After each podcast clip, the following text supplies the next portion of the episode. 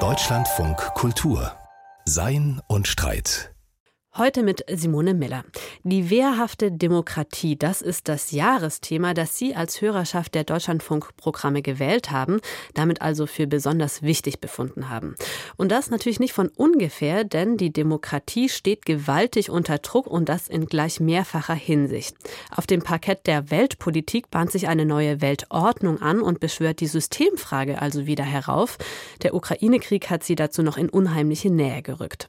Aber auch im Innern sieht sieht sich unsere Demokratie herausgefordert. Da ist zum einen der Zulauf zu demokratiefeindlichen Parteien, da ist ziemlich viel Politikverdrossenheit. Da stellt sich aber auch die Frage, eignet sich unsere auf kurzfristige Interessen gepolte Regierungsweise überhaupt zur Bewältigung der langfristigen, der wirklich großen Transformationsziele unserer Zeit, wie etwa der Klimawende oder der Digitalisierung? Das ist also das Thementableau, vor dem wir heute diskutieren wollen. Diskutieren wollen die etwas konkretere Frage, die vielleicht vielleicht auch schon mögliche Lösungsansätze vorausnimmt, nämlich die Frage, brauchen wir mehr Demokratie, um sie zu stärken? Und wir, das sind Catherine Newmark und Wolfram Eilenberger. Und ich, Simone Miller. Und vornehmen wollen wir uns eine Frage, die etwas konkreter ist, die auch mögliche Lösungen vielleicht schon vorwegdenkt, nämlich die Frage, brauchen wir mehr Demokratie? Können wir unsere Demokratie vor allem dann retten, wenn wir sie vertiefen? Gibt es mehr Wehrhaftigkeit nur durch mehr Beteiligung? Was meint ihr dazu? Ja, zunächst einmal halte ich es für interessant, dass aufgrund einer Hörerinnenbefragung dieses Thema überhaupt zum Jahresthema gewählt wurde, weil es ja doch symptomatisch anzeigt, dass die Demokratie sich in einer Defensive, in einer Wehrnot befindet. Und die Grundannahme der Demokratie und vielleicht auch das Grundparadox ist ja zunächst einmal, dass eine von außen oder innen bedrohte Demokratie sich nur mit demokratischen Mitteln selbst wehren darf. Das ist die eine Spannung.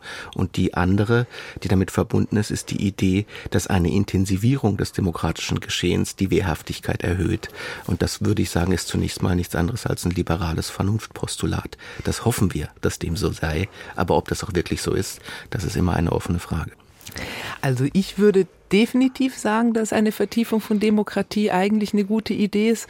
Und wir haben natürlich auf der einen Seite das Problem von Demokratieablehnung, aber wir haben auf der anderen Seite natürlich auch das Problem von Demokratieskepsis, also dass man immer die Angst hat, dass wenn zu viel direkte Beteiligung, dann kommen ganz schlimme Sachen raus. Das öffnet dann dem Populismus Tür und Tor. Und ich glaube, diese Gefahren sind real und man sieht die auch, wie das beginnen kann. Es gibt dafür auch Beispiele und trotzdem glaube ich, dass wenn man Demokratie in einem richtigen Sinne versteht, nämlich nicht nur als ein Abstimmungsverfahren, sondern auch als eine Mentalität, als eine Einübung, als einen Habitus, als etwas, was wir uns zu eigen machen, als Diskussionsverfahren, dann ist es tatsächlich, glaube ich, wichtig, dass wir uns da stärker und intensiver wieder darauf besinnen, dass wir eben Demokratien leben müssen.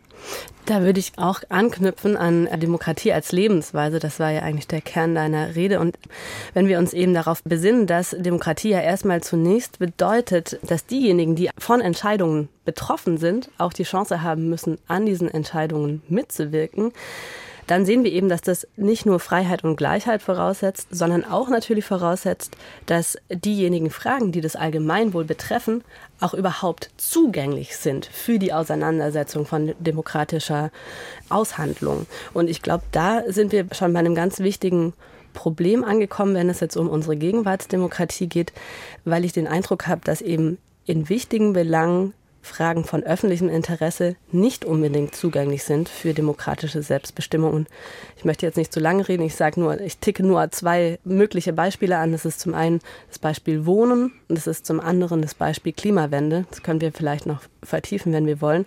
Aber vor diesem Hintergrund habe ich auch den Eindruck, dass die Vertiefung von Demokratie im Sinne von einem zugänglich machen von demokratischer Auseinandersetzung auf jeden Fall ein, eine ganz große Chance ist, um unsere Demokratie zu stärken. Dieses Spannungsfeld wurde ja schon in den 20er Jahren beispielsweise des letzten Jahrhunderts zum Beispiel von John Dewey, einem der führenden liberalen, auch Demokratietheoretiker in dem Buch Die Öffentlichkeit und ihre Probleme genannt. Und da ging es genau darum, dass die Probleme, die einen selbst angehen, erstmal als solche markiert werden müssen und das in einer Form, in der man über die eigene Interessenlage hinausschaut und auch die Interessen des anderen oder aller anderen mit berücksichtigt. Und das verlangt natürlich nach einem unglaublich aufwendigen medialen Erziehungsprozess, sodass die Erziehung zur Demokratie für Dewey im Sinne auch einer Informationsbereitstellung zum eigentlichen Schlüssel dessen wurde, was er dann eine umfassende Partizipation nannte. Und die Frage war damals schon, ob das nicht eine Idealisierung ist, der in der medialen Wirklichkeit gar nichts entspricht, weil die mediale Wirklichkeit sich so weit partialisiert, dass niemand mehr das Gefühl hat, dass er das Ganze für die Ganzen überhaupt in den Blick bekommen kann. Du sagtest jetzt, das ist eine Herausforderung an die demokratische Öffentlichkeit, an die kritische Öffentlichkeit. Das ist aber natürlich auch eine Herausforderung an die Demokratisierung von Kapitalismus weil wir im Kapitalismus einfach immer vor den Widerspruch gestellt sind, dass diejenigen, die viel Eigentum haben, auf eine ganz andere Weise die Gestaltung unserer Gesellschaft beeinflussen können, als diejenigen, die wenig Besitz haben. Also ich führe das jetzt einmal aus an dem Beispiel Wohnen. Der Wohnungsmarkt ist ja in den letzten Dekaden zu einem wahnsinnig boomenden Anlagemarkt geworden und ist seither eigentlich relativ unreguliert. Das heißt, es sind vor allem Eigentümer, Anleger, äh, Fonds, die darüber bestimmen, wie die Mietpreise und die Kaufpreise aussehen und darüber indirekt, ja, also wirklich indirekt auch mit darüber bestimmen, wer eigentlich wo, wie und auf welche Weise wohnen kann. Und das betrifft natürlich wirklich ganz elementare Voraussetzungen des Lebens, auch Fragen des guten Lebens, die da verhandelt werden, aber auf eine Art und Weise, die sozusagen der kollektiven Selbstbestimmung, also der demokratischen Aushandlung entzogen sind. Und diesen Widerspruch, ja, zwischen auf der einen Seite Eigeninteressen und auf der anderen Seite Allgemeinwohlfragen. Diesen Widerspruch muss eben unsere demokratisch-kapitalistische Lebensweise, um einen Begriff von Rail Jägi aufzugreifen, immer überbrücken. Wenn dieser Brückenschlag nicht besonders gut ausfällt, dann haben wir, glaube ich, es zu tun mit größeren demokratischen Problemlagen. Ich finde das interessant. Du erwähnst ja jetzt schon quasi eine mögliche Verwerfung innerhalb der Demokratie, die damit zu tun hat, dass der Kapitalismus damit zusammengeht, aber in irgendeiner Weise damit nicht ganz zusammenpasst. Und man kann ja über Demokratie und Kapitalismus so etwas sagen, wie es der Philosoph Lorenz Engi auch über Demokratie und Menschenrechte gesagt hat. Das sind so wie alte Ehepartner, das ist schon irgendwie so eine arrangierte Ehe und sie passen, also die haben schon immer wieder Konflikte, aber irgendwie passen sie auch gar nicht so ganz schlecht zusammen. Also es ist so eine okaye Ehe. Das ist so eine typisch schweizerische Redeweise darüber, dass man sagt, ja, es passt eben nicht perfekt und es ist nicht genau zur Deckung zu bringen. Das heißt, es ist natürlich aus demokratischer Sicht unbedingt wichtig, dass man in gewisser Weise versucht, Kontrollmechanismen einzuführen, um eben zum Beispiel nicht ungebremsten Kapitalismus äh, laufen zu lassen, weil damit man natürlich total viele Dinge kreiert, die nicht demokratisch sind. Und ich glaube, auf einer anderen Ebene, die mir natürlich immer in den Sinn kommt, ist es ein massives Problem. Auch bei direkten Demokratien ist es natürlich so etwas wie Finanzierung von Wahlkämpfen. Das sehen wir ja auf ganz, ganz vielen Ebenen. Also die USA sind da ja so das große Negativbeispiel. Also man kann noch so direkt demokratische Verfahren einführen, wenn es allein das nackte Geld ist, was entscheidet und mithin also Lobbyarbeit von Interessensgruppen, die Geld haben, dann kann man, und ich rede jetzt nicht nur von den Präsidentschaftswahlen in den USA, sondern auch von solchen amerikanischen Staaten wie Kalifornien, die direkt demokratische Verfahren tatsächlich haben, die aber so zunehmend auch zur Farce verkommen, weil es auch da eigentlich nur noch darum geht, wer wie viel Geld an das Problem ranschmeißen kann und damit natürlich immer gewisse Interessensgruppen überwiegen. Und ich glaube, da gibt es aber natürlich Instrumente, das einzuhegen. Also man kann natürlich begrenzen, wie viel Geld ausgegeben werden darf für Wahlkämpfe, aber auch für direktdemokratische Verfahren. Und man muss natürlich auch, wenn man sagen wir mal, eine allgemeine Diskussion darüber hat, wie Wohnraum zu gestalten wäre, müsste man das gewisse Dinge, nicht nur den Wohnraum, ich glaube relativ viele Dinge auch der reinen Marktlogik entziehen können. Jetzt haben wir schon ein paar Thesen aufgeworfen und auch gegeneinander gestellt. Vielleicht sollten wir aber doch noch mal kurz einen Schritt zurücktreten und uns fragen, was sind denn tatsächlich jetzt die ganz großen Herausforderungen unserer Demokratie? Wo identifizieren wir und auf welchem Niveau siedeln wir die eigentlich an? Ja, ich denke, Die Tatsache, dass beispielsweise dieses Thema Thema geworden ist, das ist tatsächlich eher außenpolitischen oder weltpolitischen Ereignissen geschuldet. Da ging es nicht so sehr um die Reichsbürger, nehme ich an, und vielleicht auch nicht so sehr um die Ängste anderer, dass die Klimabewegung sich in eine Art antidemokratische Bewegung entwickeln möge. Da geht es als Schlüsselereignisse der letzten Jahre sicher um den Sturm des Kapitols, diesen faschisierten Karneval, in dem man im Namen des Volkes versuchte, die Demokratie sich selbst anzueignen.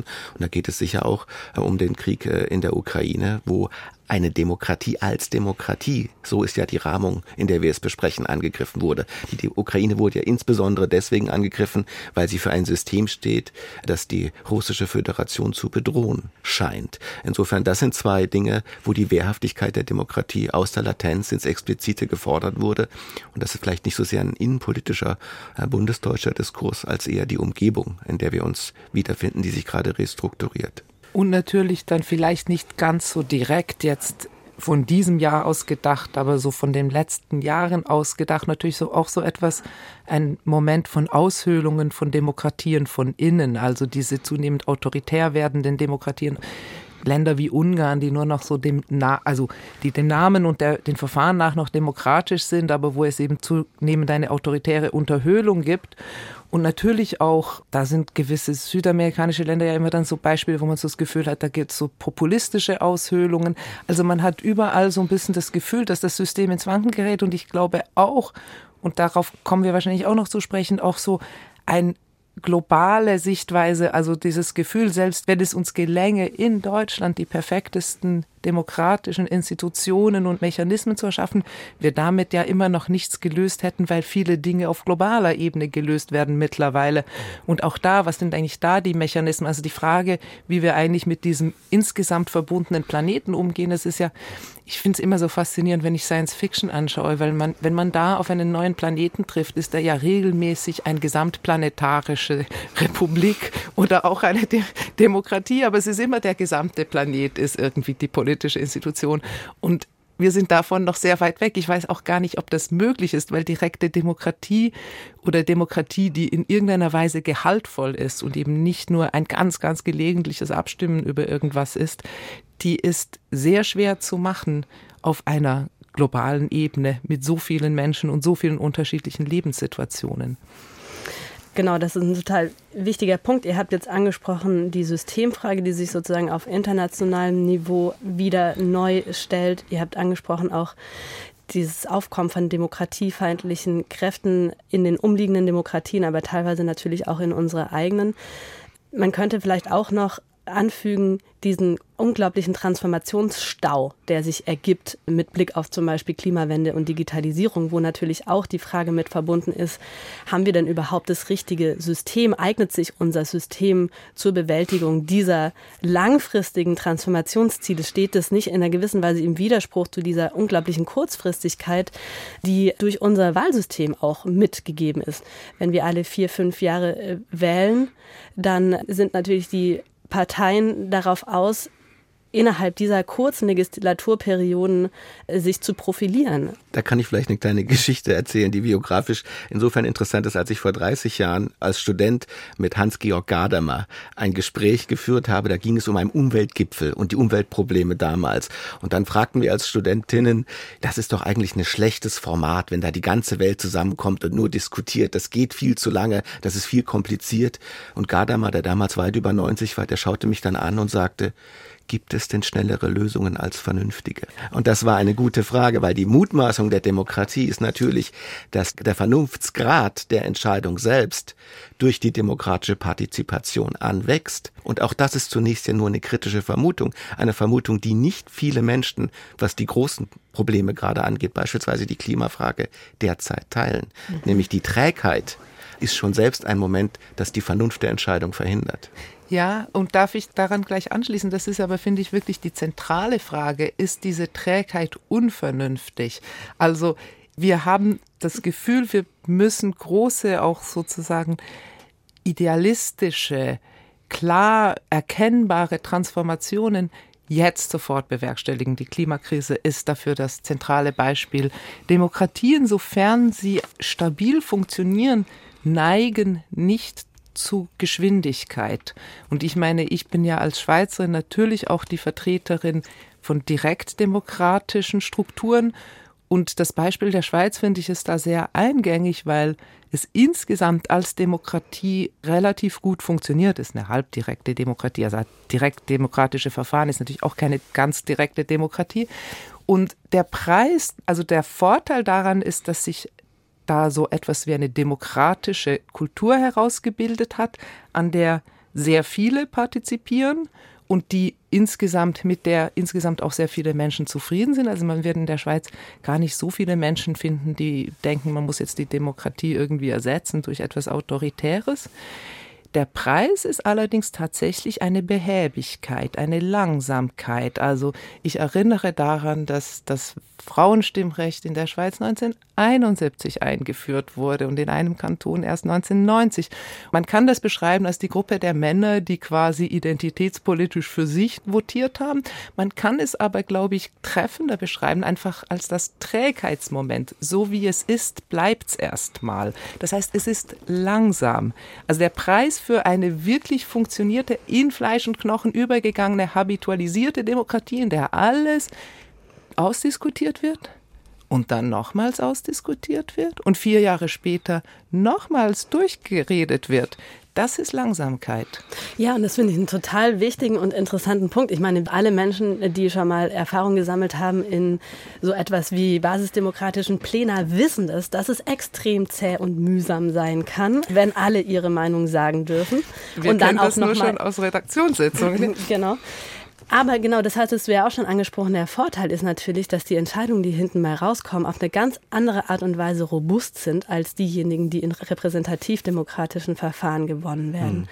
Aber gleichzeitig ist da natürlich, also gerade bei dieser Verknüpfung von Form und Inhalt, beim Nachdenken über Form und Inhalt, total spannend die Frage, können wir uns eigentlich direkt demokratische Verfahren überhaupt leisten? Wenn es um sowas wie Klimawende geht. Ja, das ist eine total schwierige, empfindliche Fragestellung. Ja, und es würde ja auf das Grundparadox zurückgehen, dass die Idee, dass die Probleme der Demokratie durch mehr Demokratie gelöst werden, um mit John Dewey zu sprechen, eine Art Dialektik der Intensivierung hat. Denn je intensiver die Partizipation an Demokratie ist, umso komplizierter würde man meinen und umso träger werden auch die Entscheidungsprozesse. Darf ich dazu zwei Dinge anmerken? Also das eine ist, mir kommt das Tempo, mit dem wir die Klimakrise angehen, jetzt nicht überstürzt vor, gerade in den gegenwärtigen Strukturen. Von dem her wäre noch zu fragen, ob eine repräsentative Demokratie mit all ihren Problemen von Lobby-Einflussnahmen und sozusagen hergebrachten Machtverhältnissen wirklich effizienter daran geht. Weil wenn man natürlich Umfragen macht, gerade in Deutschland, ist es sehr klar, dass es immer Mehrheiten gibt auch für stärkeres Handeln in Richtung Klimaschutz. Also wenn man das jetzt wirklich mit den Menschen zusammen entscheiden würde, würde man wahrscheinlich auch zu besseren Entscheidungen kommen, als wenn man das mit der sozusagen ähm, Energielobby diskutiert. Darf ich da noch eine Anfügung? Und zwar im Moment ist es ja tatsächlich, wenn es jetzt um den Punkt Klimawende geht, so, dass die Frage, ob wir unsere Klimaziele einhalten oder nicht, die wir uns ja als Staat, als Gesellschaft selbst gesetzt haben, ist im Moment relativ weitgehend den Entscheidungen überlassen, die eben Unternehmen und Vorstände und ganze Industriezweige treffen, und zwar auf Basis von Freiwilligkeit. Und das, obwohl die Klimawende natürlich uns alle betrifft und auf ganz empfindliche Art und Weise unsere Nachfahren. Das heißt, da hätte man eigentlich ein zweifaches Demokratiedefizit.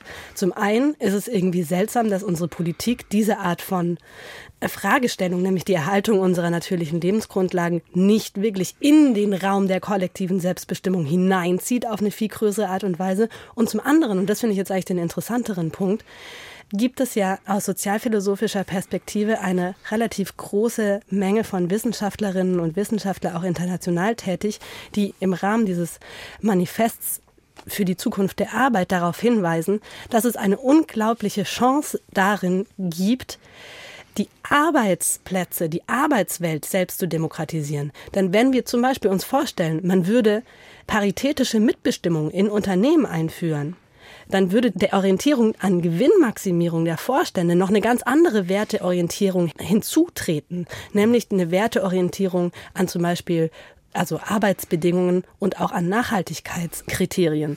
Und deswegen glaube ich, wenn wir über die Frage sprechen, wie können wir unsere Demokratie stärken, dann müssen wir ganz stark unser Augenmerk auf die Voraussetzungen von Demokratie legen, nicht nur auf die Frage, wie genau ist unser Prozedere eingerichtet, also unsere Wahlverfahren zum Beispiel an den Wahlverfahren allein kann es keineswegs liegen. Dazu noch der Gedanke, also diese Ergänzung finde ich total sinnvoll, weil sie nochmal den anderen Gedanken, den ich dazu, also zu dieser Geschwindigkeit oder Langsamkeit äh, einfügen wollte, bestärkt.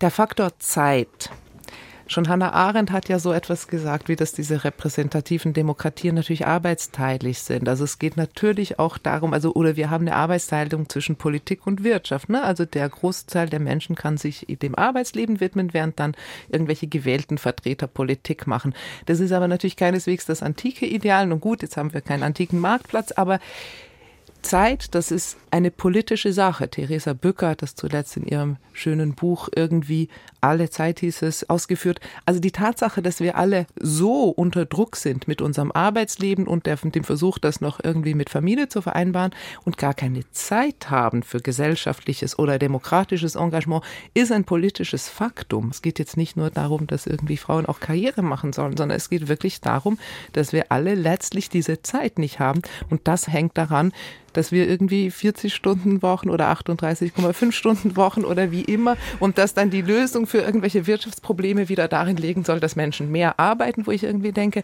da ist ganz viel schief gedacht. Gute Güte, glaubt denn wirklich jemand, dass der normale Arbeitnehmer des Jahres 2022 oder die Arbeitnehmerin weniger Zeit hätte, als die Arbeitnehmerin 1936 oder 1926. Das ist doch geradezu Hanebüchen. Wir haben nie als Ressource der Meinungsbildung für uns mehr Zeit gehabt als im Moment. Also die Ressource Zeit kann es nicht sein, denn es wurde nie weniger gearbeitet stundenmäßig, man hatte nie weniger Urlaub und die Informationsmöglichkeiten innerhalb kurzer Zeit sind rasant angestiegen. Also das so zu spielen, als ob wir nicht genug Zeit für die Demokratie hätten, das scheint mir empirisch geradezu absurd wenn das richtig ist, was du sagst, dann ist das ja ein positiver Befund. Dann müssten wir aber all diese Zeit, die wir jetzt so mit dem Schachclub und dem Segelclub und all diesen anderen und dem Cosplayclub und was wir alles an Freizeitaktivitäten haben. Eher, eher Katzenvideos als Schachclub, fürchte ich. Aber dann müssten wir die eben anders aufwenden. Und das ist natürlich richtig. Wir haben all diese Möglichkeiten. Man sieht es ja, die Leute haben auch wahnsinnig viel Zeit, sich auf Social Media bis aufs Blut polarisiert zu bekämpfen. Auch da wäre Zeit, die man, glaube ich, besser und sinnvoller für demokratische Debatten nutzen können. Das ist vielleicht noch ein ganz anderes Thema, das wir noch gar nicht angegangen haben. Also was sind denn diese Gefäße und Instrumente, mit denen wir Demokratie uns einüben? Das, das finde ich schon gar nicht unwichtig. Da müssen wir unbedingt noch drauf zurückkommen. Aber ich glaube, Wolfram, du wolltest jetzt eigentlich auch noch was ganz anderes beitragen. Simone, du sagtest ja, in gewisser Weise gibt es ein Problem mit einer mutmaßlichen Freiwilligkeit, die unterspült würde durch gewisse systemische Bedingtheiten. Und ich denke, die Zentralvermutung der Demokratie, sonst macht sie ja gar keinen Sinn, ist, dass man auf die Freiwilligkeit des Subjektes setzt. Und dieses Scharnier zwischen Freiwilligkeit und Vernunft ist Mündigkeit. Das ist eine ganz aufklärische Idee. Aber wenn wir eine Idee von Freiwilligkeit als fundamentaler Basis des demokratischen Prozesses aufgeben oder radikal in Frage stellen, dann stellen wir die Demokratie selbst in Frage, weil das ist ja nun mal der Kern der Sache. Und wo siehst du jetzt die Freiwilligkeit herausgefordert? Nein, du sprachst ja von Prozessen, in denen Menschen sich aufgrund systemischer Zwänge mutmaßlich gegen ihre eigenen Interessen oder gegen ihre eigenen Werte entscheiden, weil sie gewissen Zwängen unterliegen, sagen wir kapitalistischer Art, nee, nee, äh, die, die, die sie gar nicht mehr frei entscheiden lassen. Nee, meine Rede war eigentlich eher dahingehend zu sagen, es gibt aufgrund von strukturellen Ungleichheiten, hat ein bestimmtes Segment der Gesellschaft, nämlich diejenigen, die großen Besitz haben, einfach ungleich mehr Einflussmöglichkeit auf die Gestaltung unserer Gesellschaft als die anderen zwei Drittel. Und ich würde gerne noch einen Punkt da anschließen, weil ja auch die Frage ist, auf welcher Ebene sollte eigentlich Demokratie wehrhafter, robuster, vertiefter werden? Und ich finde einen Befund des Demokratieforschers Wolfgang Merkel total interessant. Der spricht nämlich von der sogenannten Zweidrittelmehrheit. Und das spricht das Problem an, dass das untere Drittel unserer Gesellschaft auf doppelte Art und Weise schlecht repräsentiert ist. Also zum einen sind die sozialen, die politischen, die kulturellen Interessen von diesem unteren Drittel der Gesellschaft weniger repräsentiert in den Parteiprogrammen. Und zum anderen ist auch die Wahlbeteiligung in diesem Segment der Gesellschaft deutlich niedriger als in den anderen zwei Dritteln. Mhm. Das heißt, wir haben das Problem, dass sich soziale Ungleichheit direkt übersetzt in politische Ungleichheit.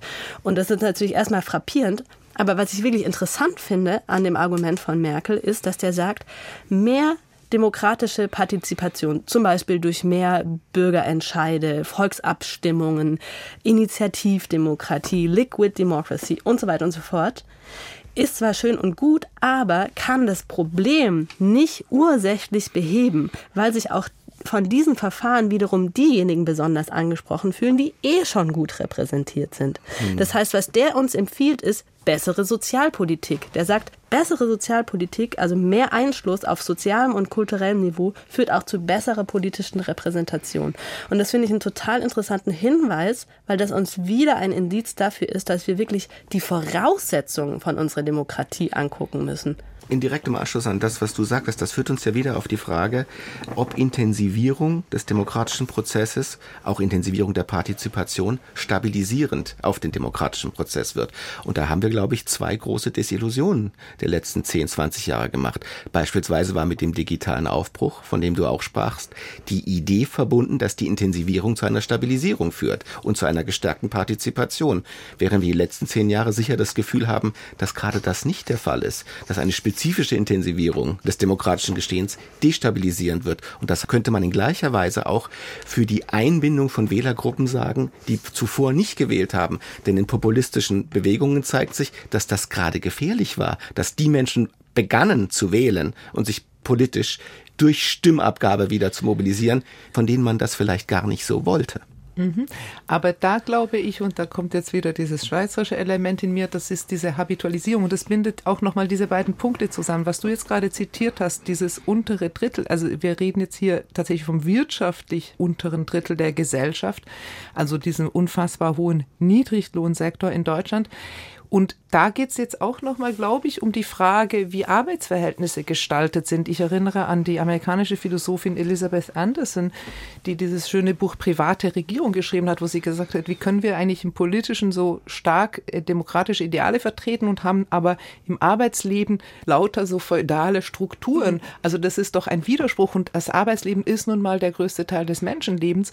Und es ist doch tatsächlich so, also wenn jemand in einer Struktur arbeitet, also diese ganzen Dienstleistungsstrukturen, diese prekären und schlecht bezahlten Jobs, wo man null Mitspracherecht hat, also wo selbst die Erschaffung von Gewerkschaften oft verhindert und unterwandert wird, da ist natürlich überhaupt keine Habitualisierung, keine Eingewöhnung in irgendeine Form von Mitbestimmung. Und dann kommt jetzt irgendjemand und sagt, ja, ihr seid alle abgehängt, ich bringe euch jetzt wieder an die Macht. Das ist natürlich sozusagen der Nährboden für Populismus. Also man müsste tatsächlich das Arbeitsleben selbst nochmal demokratisch gestalten. Wir waren da schon, aber es ginge da tatsächlich darum, dass man auch in großen Firmen sozusagen Instrumente schafft, wo quasi die Belegschaft irgendwie schon eingewöhnt wird darin. Und das sind natürlich faktisch sind das Gewerkschaften, aber so also etwas in der Art, aber eben nicht nur für Festangestellte, sondern auch für die Zeitarbeiter, auch für die Mindestlohnbeschäftigten, also dass man da überhaupt schon die Instrumente hat, wo zumindest auf einer kleinen und sozusagen sehr alltäglichen Ebene so etwas eingeübt wird, wie man kann Mitsprache nehmen. Und es hat auch eine Wirkung,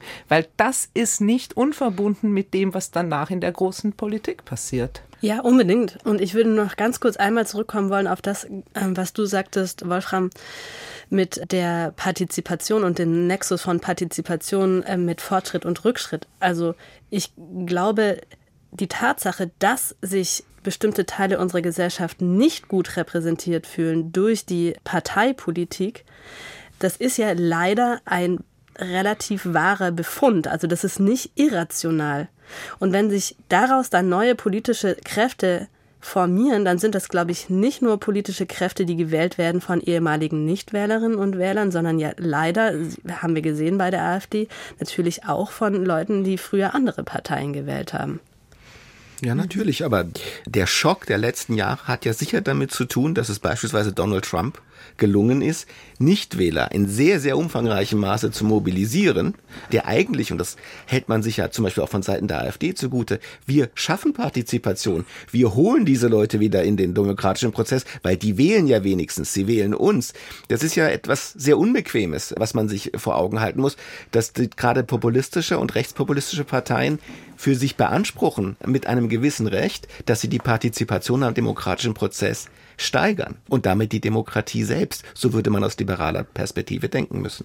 Das beschäftigt mich jetzt gerade, auch wenn wir über diesen Populismus reden. Ich weiß nicht, wie eure Wahrnehmung ist, aber meine Wahrnehmung ist, dass da natürlich gerade das Digitale irgendwie zur Populismusmaschine geworden ist, was überhaupt nicht den Hoffnungen entspricht, die wir ursprünglich da mal reingelegt haben.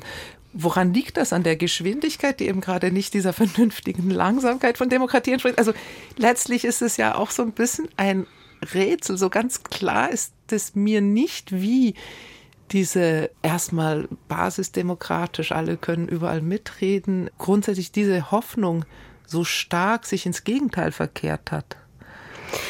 Also das, was ja interessant ist, dass wir es schon mehrfach gesagt haben, allein die Einrichtung von mehr direkter politischer Partizipation, auch neue Instrumente, zum Beispiel digitale Instrumente der politischen Äußerung und so weiter, allein das reicht nicht, um unsere Demokratie im echten Sinne robuster zu machen, sondern wir müssen eigentlich auf einem etwas tiefer angesetzten Niveau gucken, wie können wir überhaupt dazu beitragen, dass unsere Demokratie tatsächlich auch bewohnt wird von demokratisch sich verstehenden Menschen in einer demokratischen Lebensweise sozusagen. Das ist ja auch das, was du jetzt schon mehrfach angesprochen hast.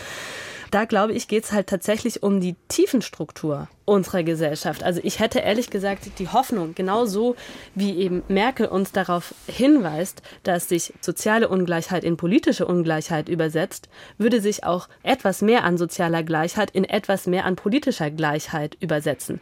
Das heißt, ich glaube tatsächlich, dass wir das angehen müssen, was du sagtest, also eine ganz andere Form von Einübung von Demokratie von Grund auf an. Auch in Systemen wie Schule müsste es zum Beispiel mhm. von Grund auf ja die Möglichkeit geben, mit anderen zusammen dieses äh, System Schule zu gestalten in Form von Schülerparlamenten und so weiter, könnte man also viel mehr das Bewusstsein überhaupt ausbilden, dass man Rechte und Pflichten hat, diese Lebenswelt mit anderen zusammen einzurichten. Und ich glaube aber auch, das ist die eine Seite, also die Kultivierung von Demokratie als Lebensform. Und ich glaube auch, auf der anderen Seite brauchen wir tatsächlich mehr effektive Gleichheit, um mehr politische Gleichheit herzustellen. Das leuchtet mir ein. Und die Frage ist dann, ist das, was wir dann eben diese großen Bubbles von Meinungsaustausch, die eben oft nur noch so Bubbles von Empörungsaustausch sind, die tun da gar nichts zur Sache, weil die ursprüngliche Hoffnung war ja, dann reden halt alle miteinander und das wird irgendwie fruchtbar sein, weil dann alle miteinander irgendwie sich gegenseitig mehr verstehen. Jetzt kann es sein, dass das im Digitalen nicht funktioniert, weil wir immer noch darauf angewiesen sind, das Gegenüber zu sehen, zu sehen, wie es reagiert. Also es kann sein, dass das Digitale per se die Hemmschwelle ist.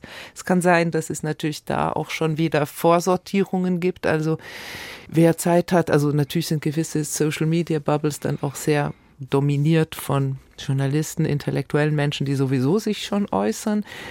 Also du hast natürlich recht, die Grundfrage ist vielleicht weniger, dass wir mehr reden, sondern mehr, dass alle irgendwie überhaupt die soziale Chance bekommen, äh, miteinander zu reden, ja. Ja, und natürlich in diesem Spannungsverhältnis, das wir besprachen, war ja auch die Hoffnung mit der Digitalisierung, die Catherine ansprach, dass die Responsivität auch zeitlich der Demokratie sich enorm erhöht. Diese Liquid Democracy, mhm. die die Zeitschlafen enorm verkürzt. Und äh, da hat man ja auch, glaube ich, die Erfahrung machen müssen. Vielleicht ist die Piratenpartei in ihrem Kollaps sozusagen das Sinnbild dieser enttäuschten Hoffnung, dass diese Responsivität sich heiß läuft. Äh, und zwar in unvernünftiger Weise. Und zwar sehr schnell. Und gerade nicht den Vernunftsprozess des Diskurses generiert, den sie eigentlich hätte generieren wollte. Sich gerade nicht an die Regeln hält, die ihre eigene Vernunft sichern. Also diese, man könnte ja sagen, die Demokratie ist jetzt flüssigkeitstheoretisch gesprochen ein relativ träger Rotz, ja, der sehr langsam langsam fließt auf sein Ziel hin, während diese ganze Internetsphäre mit ihrem Ideal der zeitlichen Komprimierung und der absoluten Verflüssigung uns gezeigt hat, dass gerade das nicht der Weg ist vernünftige mhm. Entscheidungen das zu treffen. Eher die und, heiße Lava. Genau. Äh, und die verbrennt nicht nur sich selbst, sondern alles andere auch relativ schnell. interessantes Bild, das geht mir jetzt nicht mehr weg. Kommen wir vielleicht zu einem gemeinsamen Fazit. Also wir haben jetzt ja besprochen, wo sind die großen Herausforderungen, vielleicht auch Paradoxien unserer Demokratie, auf welchem Niveau sind die angesiedelt, inwiefern kann mehr Partizipation da zu Lösungen führen. Was ist jetzt unser jeweiliges, unser gemeinsames Fazit? Wo müssten wir am allerdringendsten aus unserer Perspektive wenigstens ansetzen? Ich glaube, wir eine philosophische Sendung sind, äh, ist das eigentlich mit Adorno gesprochen die Grundaufgabe der Philosophie, Erziehung zur Mündigkeit, Schaffen der diskursiven Voraussetzungen überhaupt vernunftorientiert partizipieren zu können an diesen Prozessen. Und vernunftorientiert würde demokratisch immer sagen, es geht nicht nur um mich, es geht um die Einbeziehung des anderen, die meine eigene Existenz immer mitbedingt. Insofern ist die Förderung der Mündigkeit, und das ist ja wahrscheinlich nichts anderes als Aufklärung, immer noch die Grundtugend und die Grundaufgabe des demokratischen Prozesses. Und eine gute Philosophie zumindest scheint mir, hat da immer was zu tun und sollte sich auch in genau diesem Sinne verstehen. Dem ist ja wenig hinzuzufügen, vielleicht einfach noch eine Ausweitung aufs Mediale dem das Wort sprechen. Also ich bin ja immer, wir hatten es ganz am Anfang schon, Medien und sollen erziehen. Also dem paternalistischen Gestus stehe ich äh, skeptisch gegenüber, aber ich glaube, man kann natürlich performativ vorbildhaft agieren und ich glaube, da ist in der Philosophie selbst natürlich auch immer Luft nach oben, aber bei den Medien eindeutig. Also ich glaube, so etwas wie dieses Pro-Kontra-Format oder dieses eine Seite, andere Seite Format, was eben polarisierten äh, Wir- und Sie-Weltbildern in die Hände spielt, das ist genau das, was schädlich ist, weil natürlich kann man an einer Sache hart streiten, aber der Punkt an Demokratie ist, wenn eine Entscheidung so ausfällt, dass 51 dafür sind, 51 Prozent dafür sind und 49 Prozent dagegen, dann kann diese 51 Prozent könnte durchregieren, aber sie darf es nicht. Sie muss diese anderen 49 Prozent noch mitnehmen. Und das lässt sich in einem Pro-Kontra-Format so nicht vermitteln, sondern mhm. es geht immer darum, diesen radikalen Verdacht, dass das Gegenüber schon auch Recht haben könnte oder einen Punkt haben können oder schon auch ein vernünftiges Eigeninteresse hat, wenn es das ausdrückt, was es ausdrückt, obwohl ich damit nicht einverstanden bin. Diesen Punkt, also diese Art von Einübung in ein Verständnis dessen, dass auch das Gegenüber nicht einfach ein unsäglicher Idiot ist, da glaube ich, könnten die Medien schon auch noch so ein bisschen besser agieren, als es jetzt zwingend immer der Fall ist. Und ich würde als allerletzten und ganz kurz gehaltenen Punkt wohl noch hinzufügen wollen, dass man also aus meiner Perspektive den Raum dessen, was überhaupt Gegenstand der kollektiven Auseinandersetzung werden kann, dass wir den wieder vergrößern sollten. Herzlichen Dank euch beiden, Wolfram Eilenberger, Catherine Newmark, für die spannende Diskussion zur Frage wehrhafte Demokratie. Brauchen wir mehr Demokratie, um sie wieder wehrhafter zu machen? Vielen Dank. Danke euch. Danke. Wir haben gerade die Frage diskutiert, ob und wie wir unsere Demokratie vertiefen könnten, um sie wehrhafter zu machen und unsere gesellschaftliche Selbstbestimmung vitalisieren. Das möchte auch die sogenannte Lottokratie. Dabei entscheidet also ein Losverfahren darüber, wer sich an einem ausgesuchten Entscheidungsverfahren beteiligen darf. Kira Meyer stellt uns die Idee, ihre Chancen und auch Risiken genauer vor. Das Los hat entschieden. In der neu gegründeten Loskammer des Europäischen Parlaments sitzen in der kommenden Periode politische Ämter unter normalen Bürgerinnen zu verlosen. Unvorstellbar? Fehlanzeige. Eine Loskammer im Europäischen Parlament gibt es zwar noch nicht, aber die dahinterstehende Idee wird in letzter Zeit immer öfter in die Praxis umgesetzt. Positionen in der Politik sollen nicht länger nur per Wahlzettel, sondern auch durch das Los vergeben werden. Dieses jahrtausendealte Verfahren soll wie eine Frischzellkur für die angeschlagene repräsentative Demokratie wirken. Lottokratie, so könnte dieses neue System heißen. Oder aleatorische Demokratie, abgeleitet vom lateinischen Begriff für Würfel, alea. Julia Jacobi, die zu lottokratischen Verfahren forscht, erläutert, wie Quoten beim Auswahlverfahren unsere Gesellschaft repräsentativ abbilden sollen. Wir wollen die Altersstrukturen so abbilden, wie die Gesellschaft ist. Wir wollen ungefähr auch die Einkommensstrukturen so abbilden und wir wollen das Geschlecht ungefähr so abbilden und Bildungsabschluss und dann vielleicht noch Migrationshintergrund wollen wir auch abbilden. Und dadurch wird es im Grunde eigentlich fast eher mit einem Algorithmus ausgewählt am Ende. Obwohl in der athenischen Demokratie fast 90 Prozent der Ämter per Los verteilt wurden, hat es im Raum der Politik danach kaum noch Verwendung gefunden. Die Zweifel an der Richtigkeit des Losverfahrens gingen auf das Erbe der Aufklärung zurück, meint der Philosoph Hubertus Buchstein. Dieser aufklärische Grundgedanke, der dominiert bis heute, macht es bis heute der aleatorischen Demokratietheorie schwer, sich stärker durchzusetzen, weil dann sofort wieder gesagt wird, Zufall, Irrationalität, reine Willkür, das wollen wir doch nicht. Und das ist eine gewisse Hybris. Denn es sprechen durchaus einige vernünftige Gründe dafür, politische Ämter nach dem Zufallsprinzip zu besetzen. Julia Jacobi sieht gleich mehrere Vorteile. Das Verfahren ist einfach deutlich partizipativer dahingehend, dass eben Menschen aus allen möglichen Bevölkerungsschichten zu aktiven Teilnehmern in der Politik werden. Und das hat den Vorteil dann hoffentlich, dass auch die Politikmaßnahmen, die entschieden werden, einfach viel mehr den Bedürfnissen der breiten Bevölkerung entspricht. Ein weiterer Vorteil ist, dass die Politikmaßnahmen eventuell auf breitere Akzeptanz stoßen würden. Dem stimmt auch Hubertus Buchstein zu. Er sieht drei mögliche Einsatzgebiete von losbasierten Verfahren. Erstens im kommunalen Bereich. Zweitens bei Entscheidungen, bei denen bisherige Wahlkörper ein Legitimationsproblem haben. Beispielsweise, wenn es um die Frage der Bezahlung von PolitikerInnen geht. Und drittens Fragen intergenerativen Zuschnitts Klimawandelpolitik, Umweltpolitik, Rentenpolitik. Und meine Vermutung wäre, dass einige dieser Themen, gerade auch im Bereich der Klimapolitik, mit einer ausgelosten Körperschaft, dass wir hier zu etwas stärkeren und radikaleren Reformvorschlägen kämen, die dann in die politische Praxis umgewandelt werden könnten. Doch gerade bei der Umsetzung von Vorschlägen hapert es bislang. Die fehlende Verbindlichkeit der Ergebnisse für die Politik könnte aber behoben werden, indem Losgruppen mehr als nur eine Beratungsfunktion erhalten. Julia Jacobi hält einen anderen Aspekt für wichtiger. Ausgeloste Gremien werden immer von Expertinnen beraten, doch deren Auswahl wiederum ist demokratisch nicht legitimiert. Und das ist auf jeden Fall ein großes Problem für das System, weil es eben vielleicht noch stärker als das jetzige politische System von diesem bürokratischen Unterbau abhängig ist, weil eben die Leute, die als Politiker ausgelost sind, relativ regelmäßig rotieren und deswegen ist das ganze System viel abhängiger davon, was im Hintergrund so an bürokratischer Organisation läuft. Hier gibt es also noch Verbesserungsbedarf, etwa durch Transparenzregeln. Bislang finden Losverfahren vor allem auf kommunaler Ebene Anwendung. Hubertus Buchstein schlägt eine Ergänzung vor. Stellen Sie sich vor, dass wir auch eine weitere europäische Institution hätten, eine Loskammer also ausgeloste Bürger aus den Ländern Europas. Und wenn wir eine solche ausgeloste Bürgerkörperschaft hätten auf, auf EU-Ebene, dann glaube ich, die könnte einen enormen öffentlichen Druck ausüben. Man müsste sie ja lediglich ausstatten mit Vorschlagsrecht, vielleicht Moratorium. Die Wiege unserer Demokratie liegt bekanntlich im antiken Griechenland. Dabei setzen wir eines der zentralsten Merkmale der athenischen Demokratie bislang kaum um. Das Losverfahren war ihr tragendes Fundament. Uns auf die Wurzeln unserer demokratischen Kultur zu besinnen und durch losbasierte Verfahren Bürgerinnen zu Politikerinnen auf Zeit zu machen, könnte ein wichtiger Schritt sein, um die kriselnde Demokratie zu verteidigen.